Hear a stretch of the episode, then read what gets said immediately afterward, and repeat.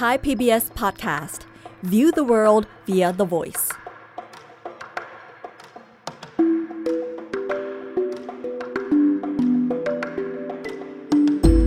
อาเซียนไอส์เปิดมุมมองใหม่ผ่านเรื่องลึกแต่ไม่ลับของผู้คน สังคม และวัฒนธรรมในอาเซียน กับปรางทิพย์ดาวเรือง สวัสดีค่ะคุณผู้ฟัง เมื่อเร็วๆนี้เนี่ยบ้านเรามีข่าวดีเกี่ยวกับโควิด -19 อยู่เรื่องหนึ่ง คือคำประกาศของกระทรวงสาธารณสุข ที่ให้ยกเลิกโควิด -19 จากการเป็นโรคติดต่ออันตราย และกำหนดให้เป็นโรคที่ต้องเฝ้าระวังแทน ตั้งแต่วันที่ 1 ตุลาคมนี้เป็นต้นไปนะคะสำหรับหลายคนเนี่ยก็หมายความว่า ฝันร้ายในเรื่องของการสูญเสียชีวิตมนุษย์ จากโควิด -19 ในบ้านเรากำลังจะหมดไป ประเทศ พร้อมที่จะเปิดประตูสู่โลกภายนอก รับความเชื่อมโยงของธุรกิจแล้วก็คนให้ไปมาหาสู่กันได้ ระบบเศรษฐกิจมีโอกาสฟื้นตัวขึ้น ก็หมายความว่าคนในประเทศที่เดือดร้อนที่มีอยู่เยอะมากเนี่ยจะได้มีโอกาสลืมตาอ้าปากมากขึ้น ไม่ใช่เฉพาะประเทศไทยเท่านั้นนะคะ คนในประเทศอาเซียนล้วนแต่รอคอยโอกาสนี้กันทั้งนั้นนะคะ พวกเราทุกคนอยากจะใช้ชีวิตปกติ อยากจะลืมเรื่องของการกักตัวแล้วก็ล็อกดาวน์ไปซะ อยากจะตั้งต้นชีวิตใหม่กันสักที แต่ว่าอะไรจะรอเราอยู่ข้างหน้ากันบ้างนะ ชีวิตคนในเอเชียตะวันออกเฉียงใต้จะกลับมาเป็นเหมือนเดิมได้หรือเปล่า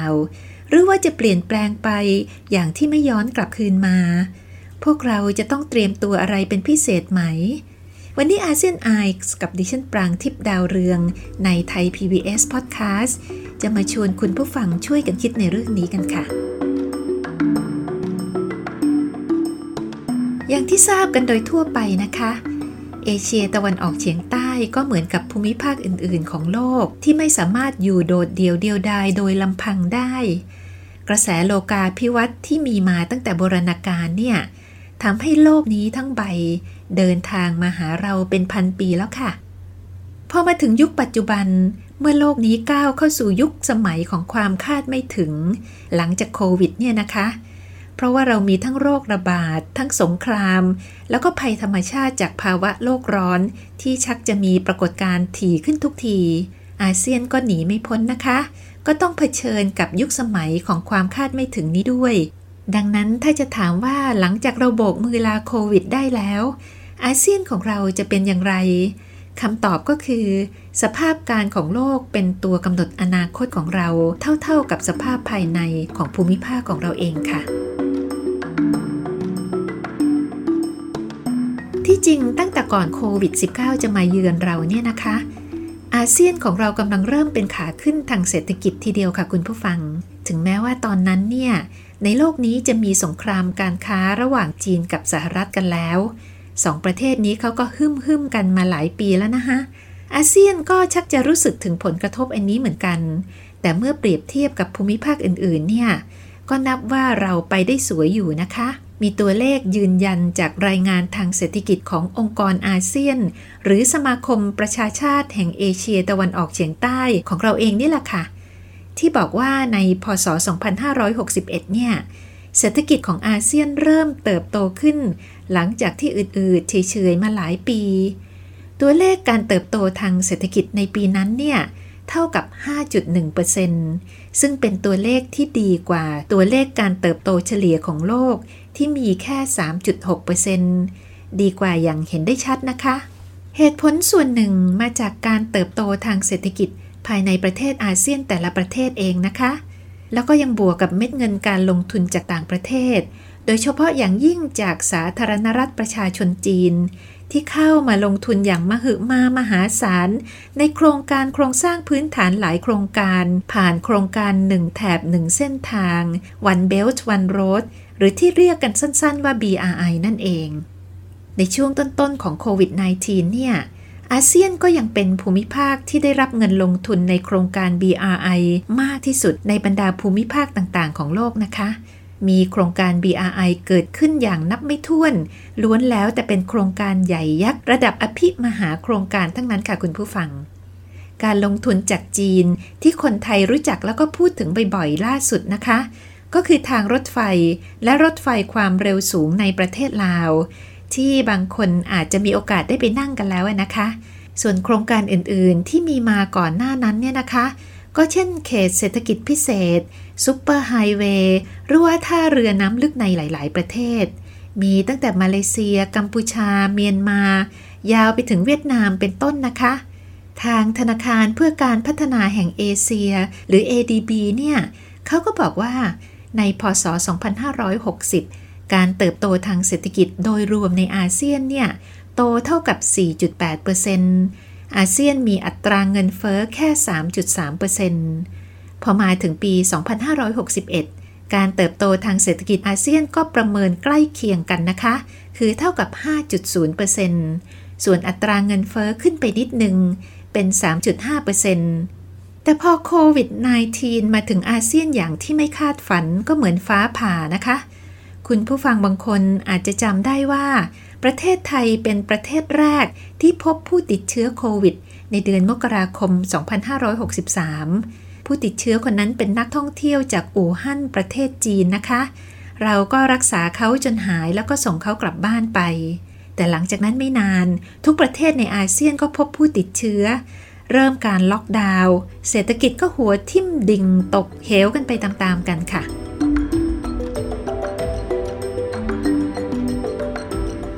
นาคารเพื่อการพัฒนาแห่งเอเชียก็รายงานอีกนะคะว่า การเติบโตทางเศรษฐกิจของอาเซียนในพศ 2564 เนี่ย เท่ากับ 2.9%เท่านั้นค่ะ ลดลงอย่างมากนะคะ ส่วนปี 2565 ก็คาดว่าอาจจะกลับมาขึ้นมาได้เป็น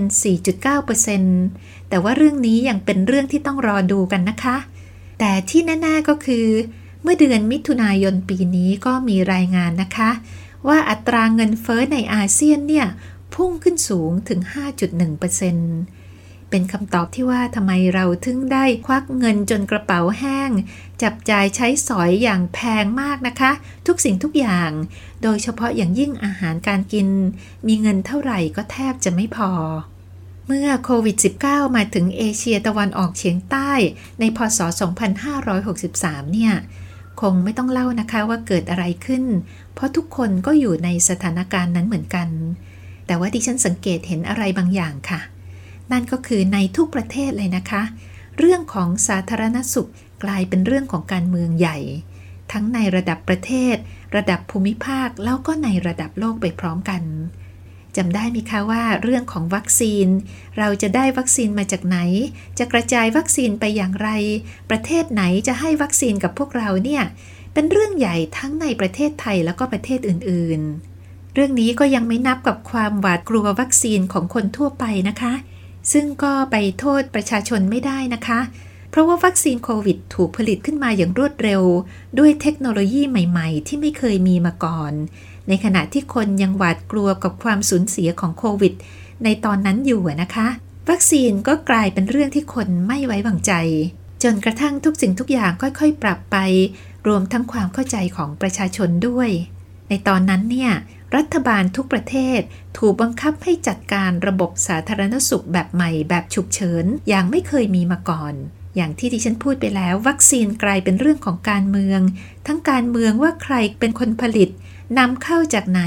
ใครนำเข้าใครได้ประโยชน์ แล้วก็กลายเป็นเรื่องการเมืองระหว่างประเทศ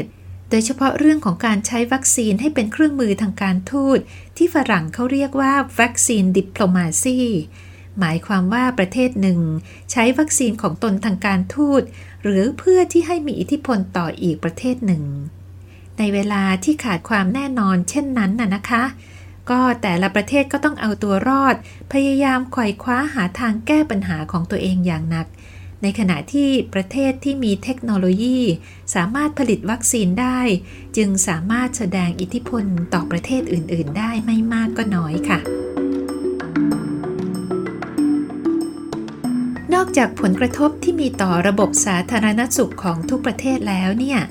แน่นอนที่สุดว่าพิษโควิด -19 ยังสร้างความบอบช้ำให้กับชีวิตผู้คนแล้วก็สังคมในทุกประเทศด้วย ธนาคารเพื่อการพัฒนาแห่งเอเชียยังบอกอีกนะคะว่า ในพศ 2564 เนี่ยตำแหน่งงานในอาเซียนจำนวนทั้งหมดราวๆ 9.3 ล้านตำแหน่ง ได้หายออกไปจากตลาดงานของภูมิภาคของเรานะคะ แล้วก็ยังผลักให้ประชาชนกลุ่มใหม่ 4.7 ล้านคน ให้กลายเป็นคนในหมู่ที่มีภาวะยากจนสุดขีด เรื่องเศรษฐกิจเนี่ยก็ต้องบอกว่าไม่ว่าจะเป็นรัฐบาลไหน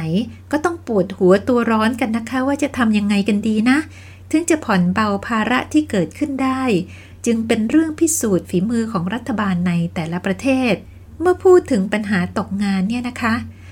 เรื่องนี้เนี่ยยังมีปัญหาถมทับอยู่ นอกจากคนที่จะต้องตกงาน จากการปิดตัวของบริษัทห้างร้านหรือโรงงานอุตสาหกรรมในช่วงโควิด -19 แล้วเนี่ยก็ยังมีนักศึกษาที่จบใหม่ในทุกๆประเทศออกมาทุกๆปี ดังนั้นนักศึกษาเหล่านี้จำนวนแสนจำนวนล้านคนเนี่ยที่ออกมาสู่ตลาดงาน เขาก็มีปัญหาไม่มีงานทำเช่นเดียวกันนะคะ ความเดือดร้อนที่ตกสู่ประชาชนเนี่ยมันหนักหนาสาหัสเหลือเกิน ในบางประเทศเช่นประเทศมาเลเซีย ในปีแรกของการระบาดของโควิด -19 เนี่ย มาเลเซียก็เริ่มล็อกดาวน์จำได้ไหมคะว่ามาเลเซียเป็นประเทศอาเซียนที่ประกาศล็อกดาวน์ก่อนใครเพื่อน ประชาชนมาเลเซียก็เริ่มเดือดร้อนทางเศรษฐกิจนะคะ หลายๆ คนก็ตกงานเช่นเดียวกับบ้านเราแล้วก็หลาย ๆ ประเทศก็เริ่มมีข่าวนะคะ ว่ามีคนฆ่าตัวตายในมาเลเซียค่อนข้างบ่อย ผู้เสียชีวิตแบบนี้ไม่ใช่แค่คนฐานะยากจนนะคะ แต่เป็นชนชั้นกลางเป็นคนหนุ่มสาวที่ตกงานเยอะเหมือนกันค่ะ แม้กระทั่งคนที่เคยมีอาชีพที่รายได้ดี เช่นเป็นนักบิน ก็มีข่าวว่าเขาจบชีวิตด้วยมือของตัวเองเช่นเดียวกันนะคะ ในฟิลิปปินส์เองก็มีรายงานค่ะว่าองค์กรที่คอยรับโทรศัพท์ช่วยเหลือผู้ที่มีความเสี่ยงต่อการฆ่าตัวตาย มียอดรับโทรศัพท์คนที่มีความวิตกกังวล อยากจะฆ่าตัวตายพุ่งขึ้นสูงมากนะคะ เขาก็มีบันทึกเอาไว้ว่า คนส่วนใหญ่โทรมาปรึกษา ล้วนแล้วแต่มีความหวาดกลัวแล้วก็วิตกกังวลอย่างสูง ไม่รู้ว่าอนาคตของตัวเองจะเป็นยังไง มีความท้อแท้ มีความหวาดกลัว เรื่องการฆ่าตัวตายเนี่ยมีกันแทบทุกประเทศนะคะ รวมทั้งมีข่าวในประเทศไทยด้วย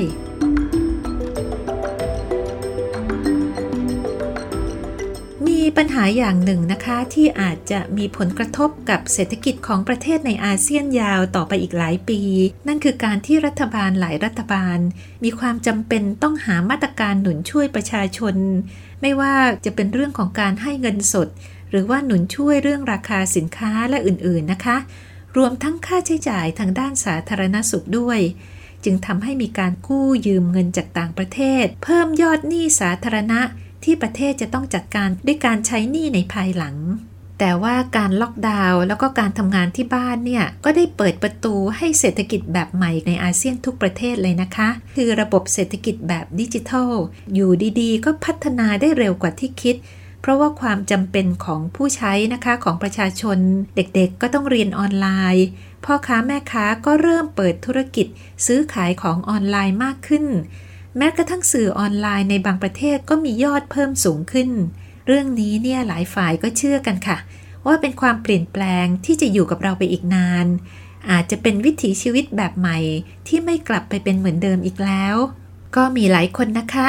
เริ่มบอกว่าตัวเองเนี่ยชอบการทำงานแบบออนไลน์ ชอบ work from home อยู่ที่บ้านมากกว่าการเข้าออฟฟิศไปแล้วละ่ะ ไม่อยากทำงานในออฟฟิศแล้วนะคะ ในบางประเทศเนี่ยก็มีคนลาออกจากงาน เพราะว่าเหตุนี้เมื่อต้องกลับเข้าไปทำงานในออฟฟิศมีหลายคนสามารถประสบความสำเร็จสร้างอาชีพให้ตัวเองด้วยการเป็นแม่ค้าพ่อค้าออนไลน์ด้วย หลายคนเลิกซื้อของตามห้าง หันเข้าหาช่องทางออนไลน์แทน ทั้งหมดนี้สอว่าเศรษฐกิจแบบดิจิทัลในอาเซียนเนี่ยที่มีพื้นฐานมาระดับหนึ่งแล้วเนี่ย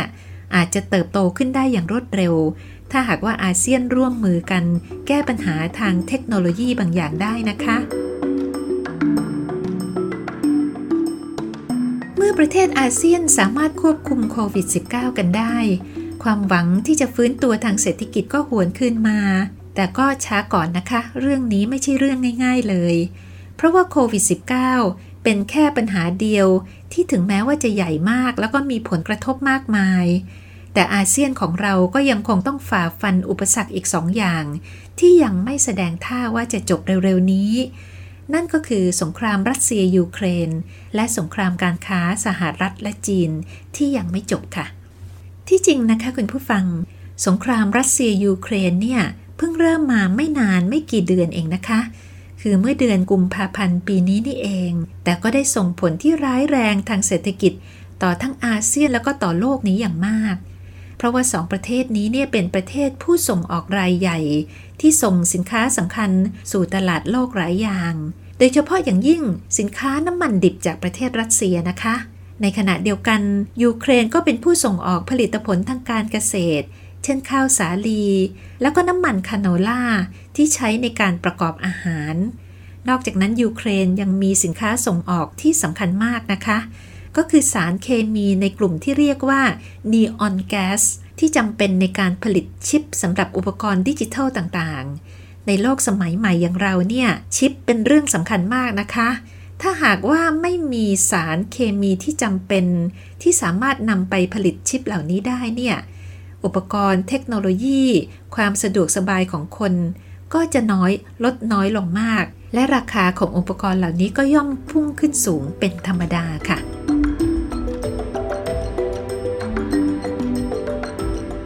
ผลของสงครามรัสเซียยูเครนก็อาจจะเข้าตำราทฤษฎีผีเสื้อขยับปีก หรือว่า butterfly effect ที่มีคนที่ชื่อเอ็ดเวิร์ด ลอเรนซ์ที่เป็นนักวิทยาศาสตร์พูดถึงเมื่อนานมาแล้วนะคะ ทฤษฎีนี้บอกว่า สิ่งเล็กๆ สิ่งหนึ่งเนี่ย อาจจะสามารถก่อให้เกิดสิ่งใหญ่ที่ตามมาได้ เช่นว่าหากมีผีเสื้อตัวหนึ่ง กระพือปีกอยู่ในประเทศหนึ่ง อาจจะทำให้เกิดพายุเทอร์นาโดในอีกประเทศหนึ่งที่อยู่ห่างไกลกันถึงคนละทวีปได้ การที่คุณเอ็ดเวิร์ด ลอเรนซ์เขาพูดถึงทฤษฎีนี้เนี่ยเขานำมันมาจากการคำนวณเพื่อการพยากรณ์อากาศนะคะ แต่ต่อมาทฤษฎีนี้ก็ถูกเอาไปใช้เปรียบเปรยในเรื่องอื่นๆมากมาย แล้วก็มีประโยคอื่นๆ ที่คล้ายๆกันตามมา เช่น เด็ดดอกไม้สะเทือนถึงดวงดาวอะไรทำนองนี้ค่ะ ราวนี้กลับมาที่สงครามยูเครนกันค่ะ ก็ต้องบอกว่าสงครามยูเครนเนี่ยเป็นผีเสื้อตัวใหญ่มากไม่ใช่ตัวเล็กๆนะคะ เป็นผีเสื้อยักษ์พอขยับปีกไปทีนึงก็สะเทือนไปทั้งโลก ที่สำคัญก็คือ สะเทือนถึงความเป็นอยู่ของคนธรรมดาธรรมดาอย่างพวกเราทั้งหมด ตัวอย่างรูปธรรมก็คือ การที่หลายๆ ประเทศเนี่ยบอยคอรดการนำเข้าน้ำมันจากประเทศรัสเซีย ทำให้ราคาน้ำมันในตลาดโลกแพงขึ้นอย่างน่ากลัวเลยนะคะ ส่งผลกระทบให้ค่าขนส่งทุกอย่างแพงนำไปสู่การขึ้นราคาของสินค้าทุกๆ อย่างที่ต้องการการขนส่ง โดยเฉพาะอย่างยิ่งราคาอาหาร ของสดของแห้งที่จะต้องส่งจากที่หนึ่งไปยังอีกที่หนึ่งแล้วก็หลายครั้งก็ส่งข้ามพรมแดนกันนะคะพอบ้านแม่บ้านที่ไปจ่ายตลาดไปเดินห้างกันก็คงจะทราบเหมือนดิฉันเลย ก็คือรู้สึกว่าโอ้โหทุกอย่างทำไมถึงแพงอย่างนั้น แทบจะซื้อไม่ลงกันนะคะ พูดเรื่องอาหารเนี่ย ปัจจัยที่สำคัญอีกอย่างหนึ่งสำหรับประเทศในอาเซียน ก็คือน้ำมันสำหรับปรุงอาหาร ที่พุ่งขึ้นแพงมากนะคะในทุกประเทศ เพราะว่ายูเครนมัวแต่รบผลิตผลน้ำมันคาโนล่าของเขาที่เคยส่งออกมากมาย ก็ขาดแคลนจากตลาดโลกไป โลกใบนี้โดยเฉพาะเอเชียเนี่ย ซึ่งต้องใช้น้ำมันในการปรุงอาหารทุกๆวัน ก็ต้องมีการหันเข้าไปหาน้ำมันอย่างอื่นเพิ่มขึ้น เช่นน้ำมันปาล์มเมื่อความต้องการเพิ่มขึ้น อ้าวก็ขาดแคลนอีกแล้ว เป็นลูกโซ่อย่างนี้จนแทบจะเกิดปัญหาการเมืองในประเทศอาเซียนบางประเทศเลยนะคะ คุณผู้ฟังบางคนที่อาจจะเคยฟังรายการอาเซียนไอตอนที่ดิฉันพูดถึงสงครามและก็การขาดแคลนอาหารในประเทศอาเซียนไปแล้วเนี่ยอาจจะจำได้นะคะ ว่าเรื่องน้ำมันปาล์มเกิดปัญหาใหญ่โตในประเทศอินโดนีเซีย ที่เป็นประเทศที่ผลิตน้ำมันปาล์มซะเอง เป็นเพราะว่าตอนนั้นเนี่ยอินโดนีเซียได้โอกาสส่งออกน้ำมันปาล์มเพื่อการปรุงอาหาร สู่ตลาดโลกมากเลยนะคะ ในขณะเดียวกันส่งออกมากซะจนในประเทศอินโดนีเซียเอง มีการขาดแคลนน้ำมันปาล์มจนกระทั่งชาวบ้านร้านช่องต้องออกมาประท้วงนะคะในที่สุดรัฐบาลอินโดนีเซียก็ประกาศยุติการส่งออกน้ำมันปาล์มไปแค่สองสัปดาห์เองค่ะ เรื่องนี้ก็สะเทือนกันไปทั้งเอเชียเหมือนกันนะคะ แต่คนในประเทศอินโดนีเซียก็พอใจ เพราะว่ามีน้ำมันปาล์มใช้แล้ว ในขณะเดียวกันอยู่ไปอยู่มา ก็เกิดการประท้วงอีกช่วงหนึ่ง โดยผู้ผลิตน้ำมันปาล์มในอินโดนีเซียเอง ที่บอกว่าโอกาสมาถึงแล้วนะทำไมไม่ให้ฉันส่งออกสักทีในที่สุดรัฐบาลอินโดนีเซียก็ต้องเปิดให้ส่งออกอีกครั้งหนึ่งค่ะ เรื่องในครัวเนี่ยไม่ใช่เรื่องย่อยๆนะคะ กลายเป็นปัญหาการเมืองใหญ่โตได้ทีเดียวถ้าหากว่าไม่ระวังนะคะ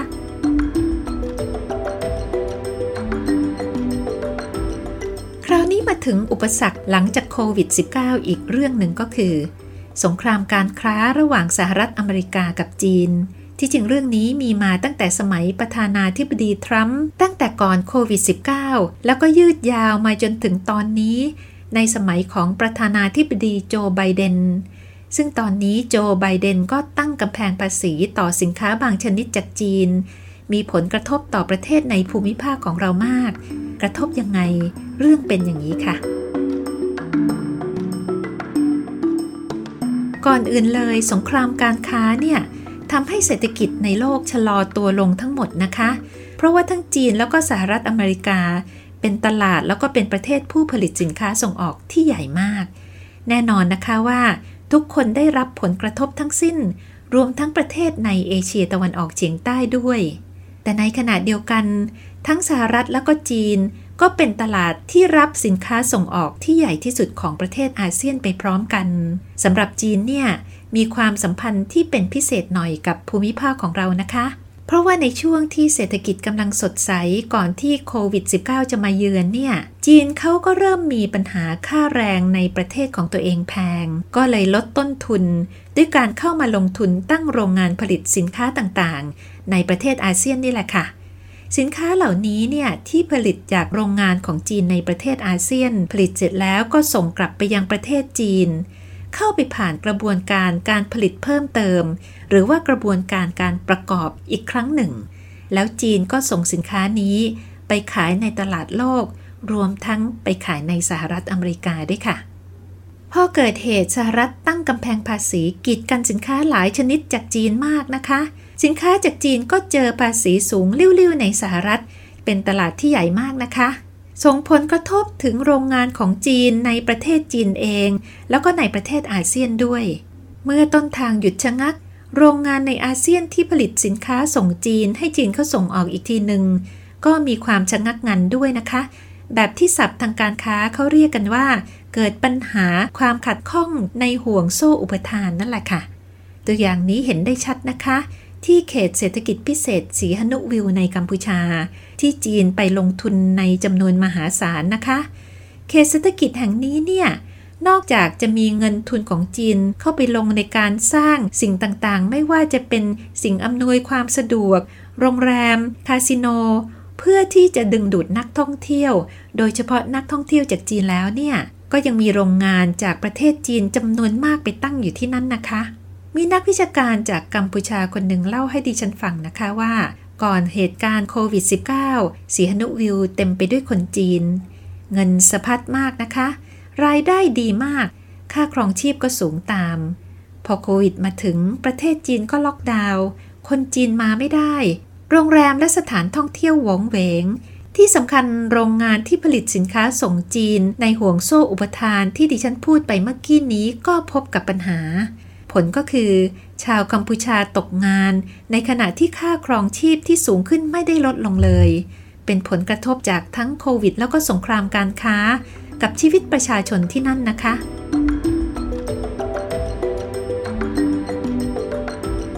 อย่างไรก็ตามถ้ามองดูอาเซียนทั้งภูมิภาคแล้วเนี่ย ผลกระทบก็ไม่ได้มีแค่ทางลบอย่างเดียวนะคะ มีบวกด้วย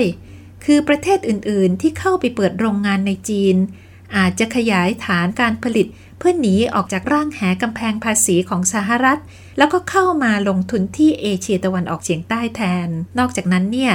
บางประเทศในเอเชียตะวันออกเฉียงใต้ ก็มียอดการส่งออกเข้าสหรัฐมากขึ้นนะคะ แต่ประเทศในอาเซียนที่ได้รับอนิสงจากเรื่องนี้ก็ไม่เท่ากันนะคะ ขึ้นอยู่กับว่าประเทศตนผลิตสินค้าอะไร ในพศ 2561 เนี่ย อาเซียนทั้งภูมิภาค ส่งสินค้าไปขายสหรัฐในยอดที่เพิ่มขึ้นถึง 2.6%ประเทศบางประเทศ เช่น มาเลเซียและเวียดนาม ก็มีตัวเลขส่งออกสินค้าบางอย่าง เช่นเหล็กแล้วก็อลูมิเนียม สู่ตลาดสหรัฐสูงขึ้น ถึงโควิด -19 จะทำให้เศรษฐกิจของอาเซียนเปลี่ยนแปลงแทบจะกลายเป็นหน้ามือหลังมือนะคะ แต่สิ่งหนึ่งที่ไม่เปลี่ยนคืออะไรทราบไหมคะคุณผู้ฟัง นั่นคือเรื่องการเมืองค่ะ วิถีการเมืองในอาเซียนไม่เคยเปลี่ยนแปลงเลยนะคะ ไม่ว่าจะเป็นก่อนหรือว่าหลังโควิด ดูเผินๆแล้ว เราอาจจะเห็นวิกฤตการเมืองที่เกิดขึ้นในช่วงโควิดในบางประเทศ โดยเฉพาะอย่างยิ่งในเมียนมา ที่เริ่มจากการที่กองทัพทำรัฐประหารยึดอำนาจจากรัฐบาลในช่วงโควิดพอดีทำให้เกิดการประท้วงใหญ่ของประชาชน ลุกลามไปเป็นการต่อสู้จนมาถึงทุกวันนี้ หลายคนอาจจะคิดว่าเอ๊ะอาจจะนำไปสู่ความเปลี่ยนแปลงครั้งใหญ่ในเมียนมาหรือเปล่า แต่ที่ฉันก็สังเกตเห็นอย่างหนึ่งนะคะว่า จุดยืนของประชาคมอาเซียนเอง ก็ยังไม่สามารถช่วยคนเมียนมาแก้ปัญหาได้ อุปสรรคอยู่ที่นโยบายที่ไม่แตะต้องการเมืองภายในของกันและกัน ที่เรียกว่า non interference นั่นแหละค่ะ ที่ทำให้ผู้นำอาเซียนแต่ละประเทศ สามารถเล่นการเมืองได้ในทุกรูปแบบที่อยากจะทำโดยที่ไม่ต้องกลัวการตักเตือนจากประเทศเพื่อนบ้าน เราก็เลยอาจจะได้เห็นเรื่องน่าเศร้าเกิดขึ้นในเมียนมาอยู่เรื่อยๆนะคะ ก็ได้แต่ภาวนาขอให้เขาแก้ปัญหาได้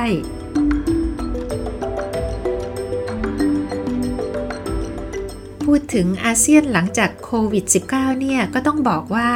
เมื่อปัญหาโควิด เริ่มผ่อนคลายลง อาเซียนก็กลับมามีความหวังทางเศรษฐกิจอีกครั้ง แต่ก็ไม่ได้หมายความว่าจะกลับไปเป็นดาวรุ่งพุ่งแรงอย่างรวดเร็วนะคะ เราเองก็ยังต้องพบกับอาการลองโควิดทางเศรษฐกิจกันอยู่ แล้วก็ในช่วงเปลี่ยนผ่านนี้ อย่างไรก็ตามนะคะก็เป็นโอกาสให้แต่ละประเทศได้ทบทวนจุดอ่อนจุดแข็งของตัวเอง เพื่อที่จะพัฒนาตัวเองให้เข้มแข็งขึ้น เผื่อว่าในอนาคตเราจะต้องรับมือกับเรื่องไม่คาดฝันกันอีกค่ะ โควิดก็สอนเรานะคะว่า ความร่วมมือกันของประเทศอาเซียนในยามวิกฤตนั้นเนี่ยสำคัญยังไง ไม่ว่าจะเป็นเรื่องของการประสานงานเปิดปิดพรมแดน การเคลื่อนย้ายผู้คนในภาวะโควิดทำให้เรารู้ว่า ในอาเซียนเนี่ยคนของแต่ละประเทศ ไปอยู่ในประเทศของกันและกันจำนวนเยอะมากนะคะ นอกจากนั้นก็ยังจะต้องประสานงานกันทางด้านสุขภาพ แล้วก็ด้านเทคโนโลยีเป็นต้น ประชาคมอาเซียนเนี่ยพูดถึงเรื่องของการบูรณาการในภูมิภาคมานานแล้วนะคะ